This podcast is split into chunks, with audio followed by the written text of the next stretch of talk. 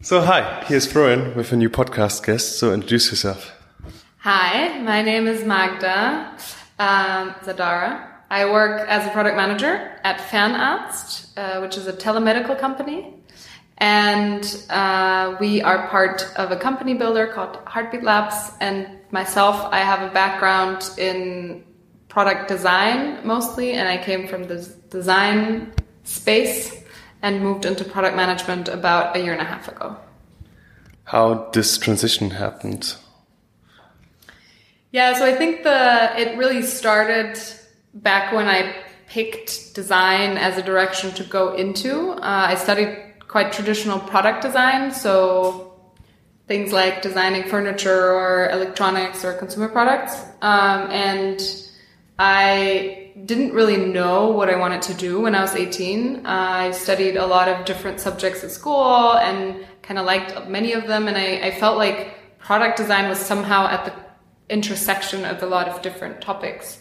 And I really wanted to go in a, in a direction that lets you kind of shape the world around you. And it seemed to me at the time that product design was the way to go. And I, now looking back at it, I think that really this was the start of the road that at the end ended up in product management rather than UX design, for example. So I, I after finishing my studies, I realized that maybe traditional product design is not necessarily what, what excites me the most and that technology is, is where it's happening and where it's at right now. So I joined a, a software development agency um, back in Poland, where I come from, and I got very deeply involved in the in the in the processes there and in the way that we organize our work and it was a it was a very good place to learn about the intricacies of how you develop a product and not necessarily a space where you were confined to your role as a designer.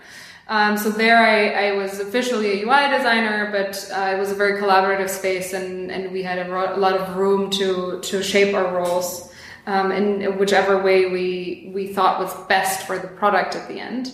And um, then I, I I wanted to I, I, wanted to come to Berlin and, and I joined a company here called BCG Digital Ventures, uh, which is a subsidiary of the Boston Consulting Group, which is a big management consultancy and and there the focus is is kind of on the holistic um, building of a company. And so what they do is they build startups for corporates and I got exposed to a whole another level of, of interdisciplinary collaboration and of, of kind of this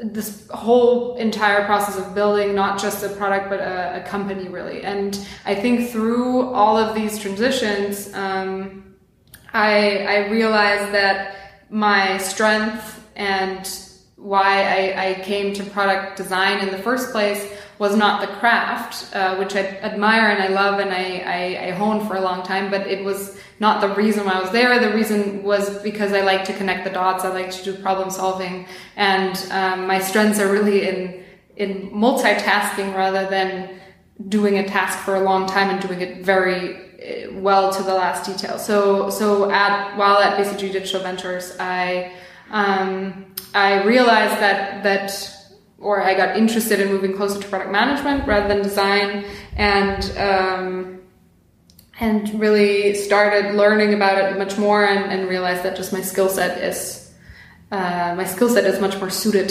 to product management rather than design. But I still am by background, by training, quite rigorous training, a, a designer, which I think also is a is a huge benefit for my work as a product manager right now. Um, and and so I think it's just you know, as it is often in life, looking back, it makes a lot of sense as a journey. Uh, I think uh, while I was on the journey, it, it didn't necessarily seem that clear. Um, yeah. So, would you say it's you're still bringing design ideas in your your product manager job, or you try really just to to bring people together and let them do the stuff and just manage it more? Yeah, I definitely bring human centered design processes into my work. I studied in a in an environment where which was very kind of uh, in the IDEO and, and D school spirit, um, and where everything was about the user and it was heavily centered on the process of developing a product rather than the execution of it.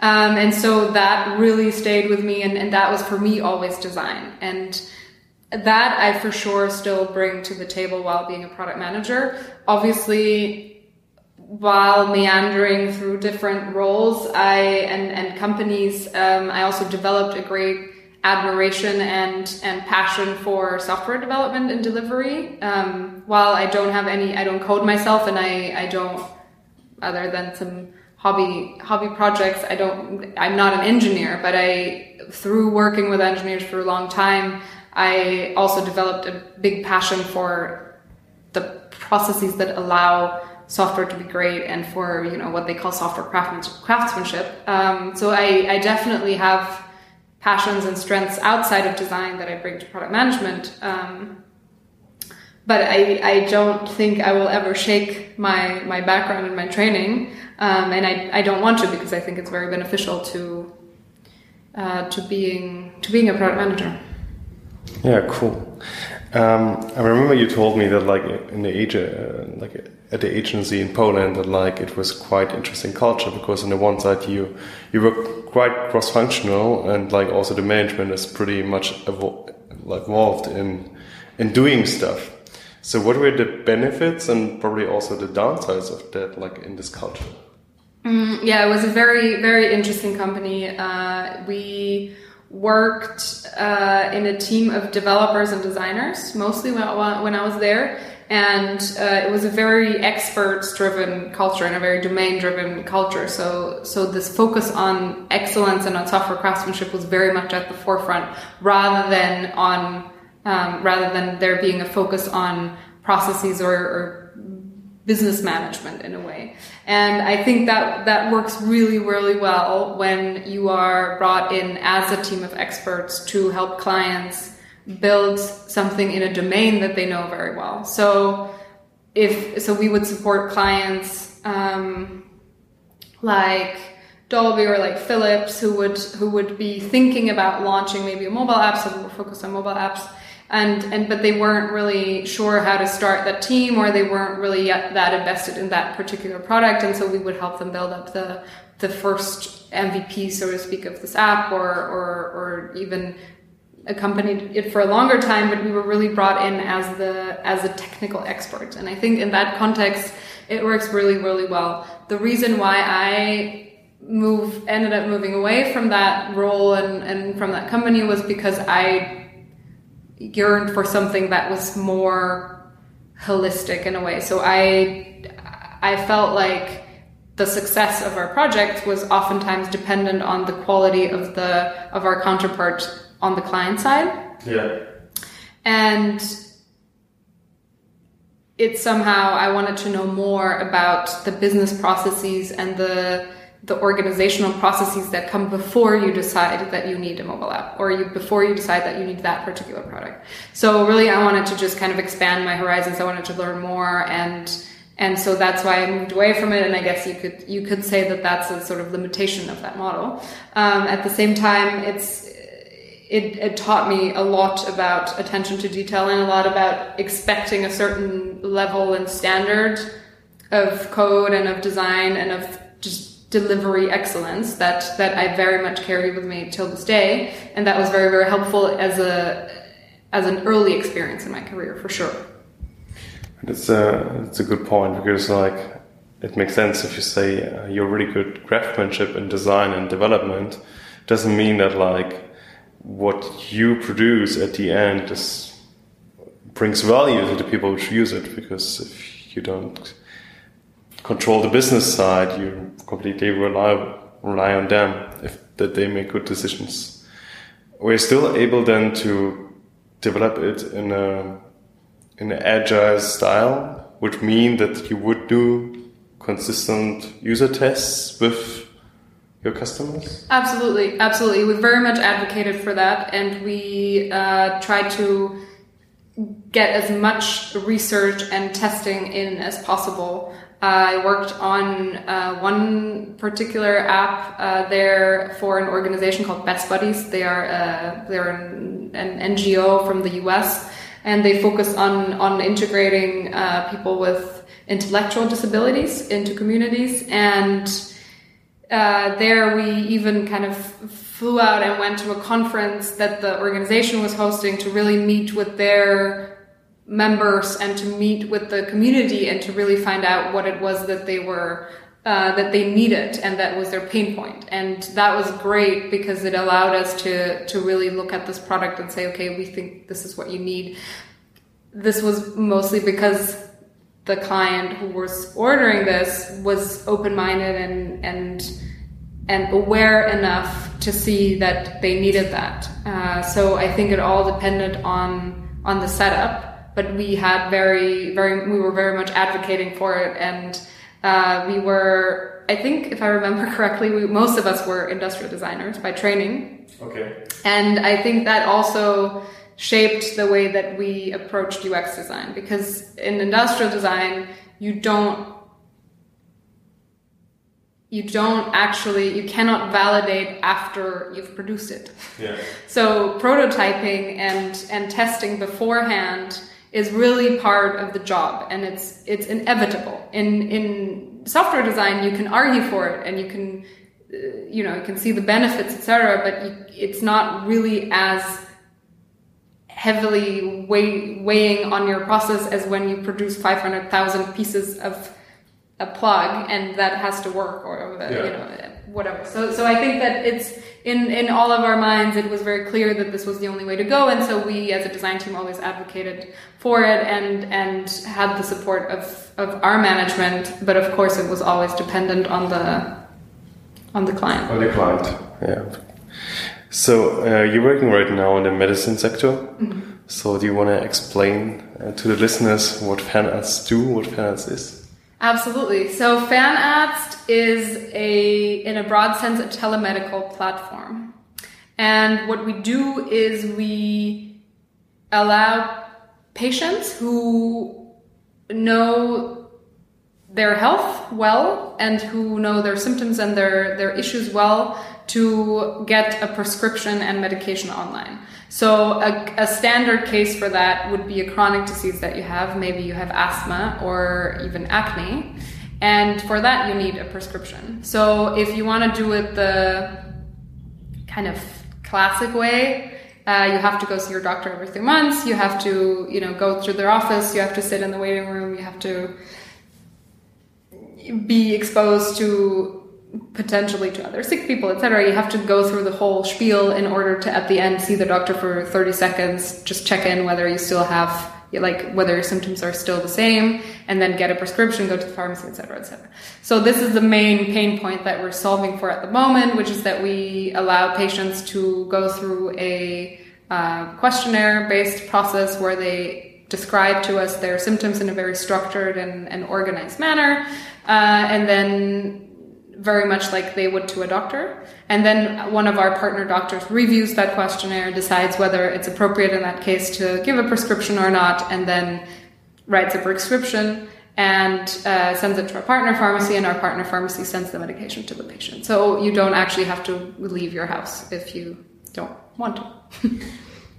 yeah, the, the medicine sec- sector is like really regulated, I'm guessing. Mm-hmm. They're really regulated. Oh, yeah. So um, how you handle that. So you just find a niche where you say there's completely covered, or how did you approach this problem?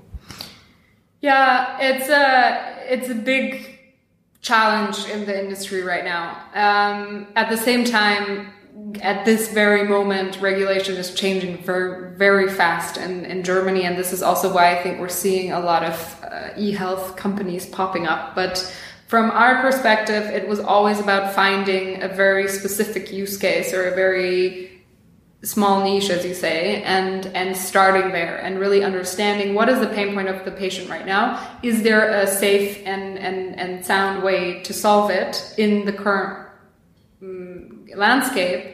and then um, started with a small. It started with a very small MVP uh, almost two years ago, and or even longer than that, and uh, then was validated as a as a kind of good base to build on. And of course, we want to expand our services, and we want to, in the end, serve more than just uh, repeat prescriptions and and become really the go-to place. But we knew that, especially in the medical sector, and actually you know, I would advocate in any product that you're starting to start with a very specific use case. But in this case, especially, it was important to find something small that you could then build on and then that you could use to understand the landscape and the regulation through. Yeah, and then uh, how you keep track for the changing of the relation. So you just regularly have checked the official German government side for publishing of new laws, or how do you handle this issue? Yeah, so we are quite uh, lucky or privileged as a startup to be part of a company builder, which is dedicated for healthcare. So Heartbeat Labs provides us with a lot of infrastructure, so to say, and connection into the into the health industry. Um, and there there's a there's a legal counsel there who who is kind of always reviewing all of the all of the legal situations and, and informing the team about changes that might be relevant to one of the ventures or that might just generally be relevant to the development of the group. So uh, there's we have a lot of um, kind of dedicated resources for the healthcare space. I think that if you are a lone startup in the wild, so to say, or if you're you work in a in a more generalist agency, um, I imagine it, it to be a lot more difficult than when you have a whole group that's just entirely focused on the health sector. Yeah, definitely. So, um, what would you say are your biggest biggest challenges today? For a startup in the medical sector? Yeah, and for you, more specific, like for finance itself.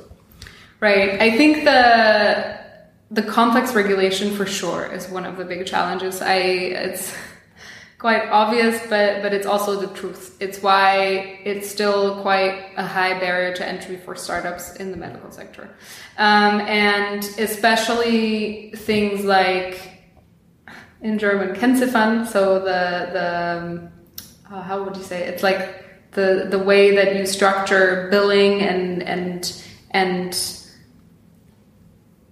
it's how money kind of flows through the insurance system. Yeah. Uh, it, it's incredibly complex, and even doctors sometimes uh, struggle to to understand, uh, especially things that are outside of their area.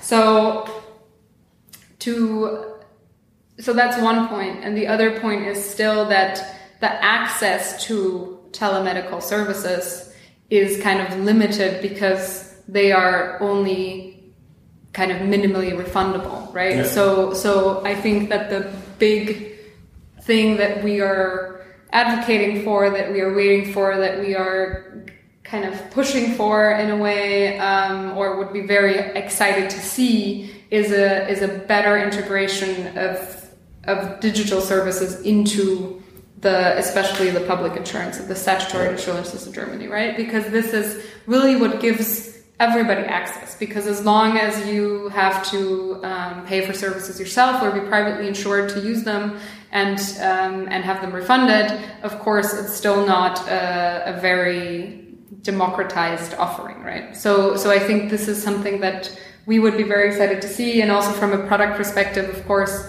if you want your product to be available to as many people as possible and this is really also where the strength of telemedicine is, right? It's not in big cities, it's not in wealthy areas, it's in providing access to people who would otherwise maybe not have access or who are losing it due to doctors moving away or practices closing, etc. So this is really where the main benefits of telemedicine lie and and in order to be able to use them and to be able to provide them fully, um, the system needs to be still needs to change a bit. Um, but I, I think that it's it's happening, and you know, there's a there's a very passionate minister who obviously is is uh, this is at the forefront of his agenda. So we are quite confident that this is going to change in the coming years. and um, yeah, and then then we will we'll see how it develops. I mean, also the the the medical the med tech sector is a very collaborative space and, and everyone's quite keen to to exchange ideas and to work with each other because we all know that it's a challenging environment yeah. right?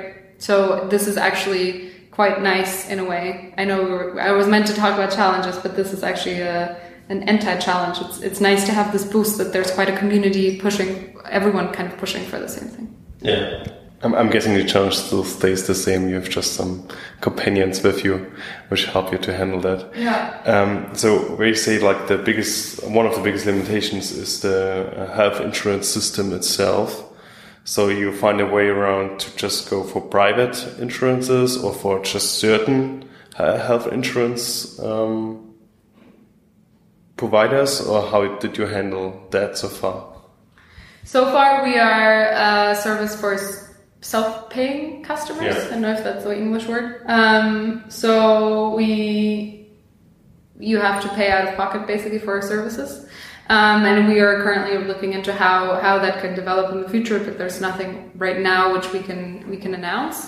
Um, I think both we see a lot of movement both in the private uh, health insurances and the statutory health insurances. They are both both have projects in the works which are suggesting that they are very excited about digitalization, right? So I think that um, it, hopefully it could be all of them, but but there's nothing right now which um, which we have available for our patients. Um, so we don't really have a solution for that right now. That's yeah. what I'm saying. so let's, let's so probably then you hope for the next five years or in the next five years that like this whole integration of the of the different insurances that they open up more and like give easier access to the systems probably.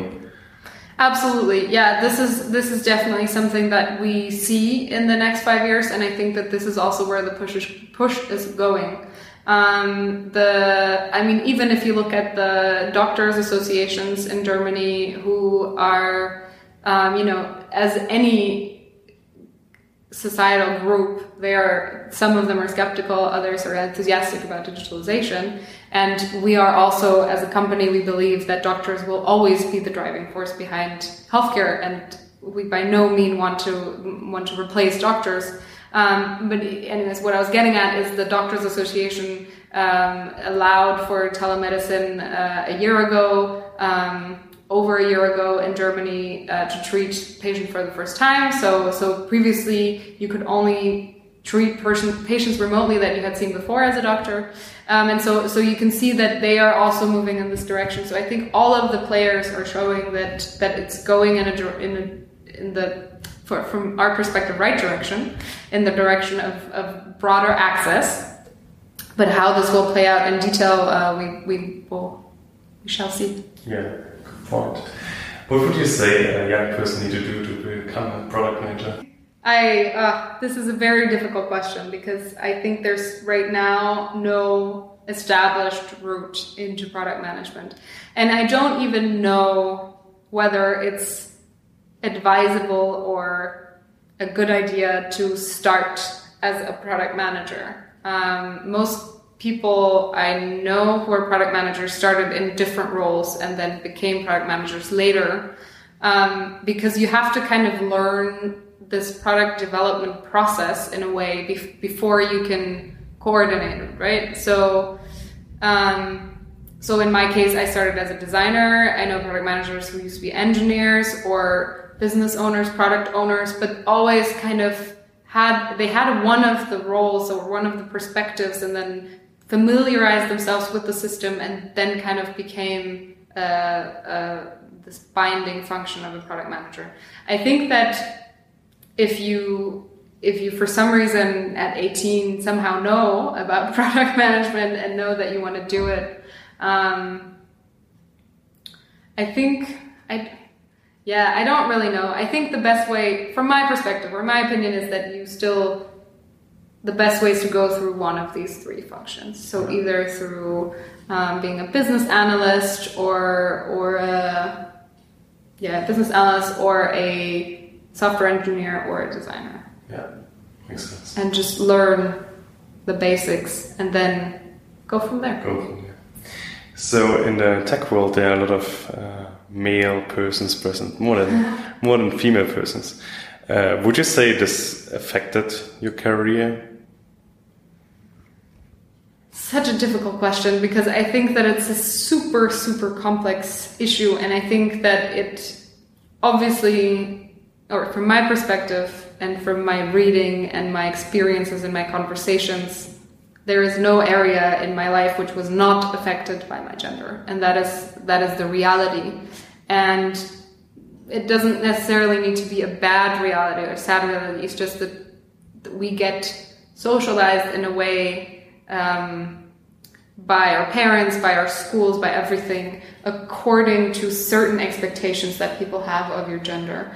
And I think that this for sure affected my career in a way but also just any any part of my life. And i but i don't know what would have been different. I, I don't know how to imagine what would have been different if i was a guy.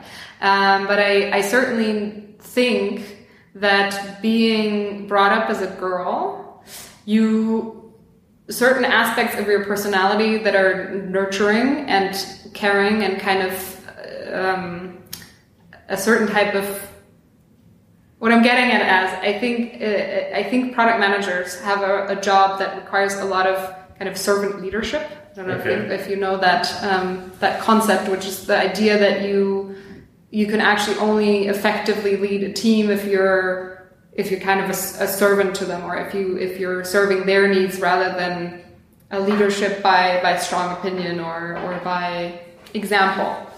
And I think that if you get brought up as a girl, then many aspects of, of, of your personality that are in that direction of nurturing and care and support get um, get actually strengthened and encouraged more than if you were a boy. Um, and that, of course, depends on also on your family. Uh, so on on what your parents do, whether your dad is actually a primary, whatever you know, the the the social structures that you grew up in. But I still think that actually, from where I'm standing, it looks like because I'm because I was brought up as a girl, I might even have some certain qualities that give me more strength and more patience and more empathy in my daily job as a product manager than maybe I would have if I was a guy. I don't know if that answers your question. That's a really interesting answer. but it's what came to my mind, and I was also having a conversation with a friend of mine the other day, and uh, he, a guy, seemed to to also have spotted that that there is something about female product managers that makes them anecdotal, anecdotally obviously we don't have research on this but um, that makes them a bit different than, than male product managers. Yeah, like everyone has their strength. That's, yeah, that's exactly. good. And, um, to play to your strength is always the best. Cool. Yeah. And for it, for lear learning and educating yourself, uh, mm. what you like to do. What's your favorite book, for example? Favorite books.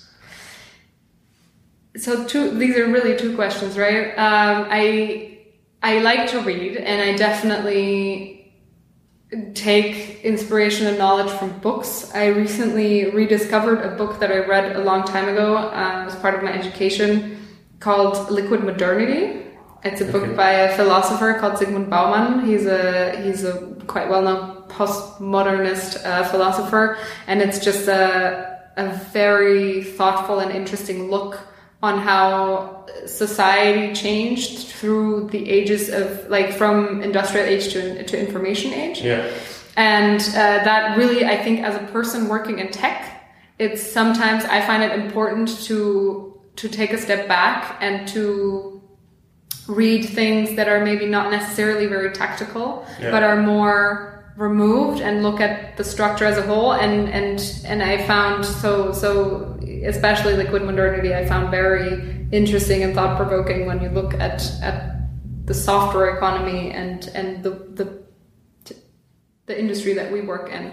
Um, but there are many books like this, you know, like uh, Future Ethics or um, or even more geeky books like uh, geeky is the wrong word, but uh, Super Intelligent by Nick Bostrom. So there's, um, is it Nick Bostrom? I hope it is. Yeah. Um, so just basically trying to read not necessarily how-to books or handbooks, but trying to read books that are more maybe a deeper look into into what it actually is that we're working on and what it is that we're building. Um, and also, I love how to um, not to how to, but to be a machine. Uh, which is a book about transhumanists, which is just kind of cra- a crazy look on people who, who want to upload themselves to the cloud or become cyborgs, etc. So I like to read these kinds of books more than I like to read uh, handbooks.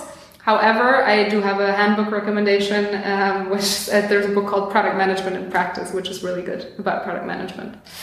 Um, anyways, but that's the books. And then there's uh, how I like to learn, and I think that the reality of how I learn is through interfacing with people. So, A, I am quite a fan of the tech community. I think the tech community is actually a, a, beautiful thing that is quite unique to this industry, and the fact that people share knowledge for free. The fact that companies uh, give out kind of their secrets for free. Um, my brother is a theater director, and he was like he was just shocked when I told him that Facebook engineers go out on a stage and kind of present what they're working on. He was like, "Oh, I wish that theater people would do that." Anyways, but um, so I, I, you know, this is how I ended up here because we met at a meetup, and and I think this is a, a great way to learn. And I also have um, try to keep close ties to to people who I used to work with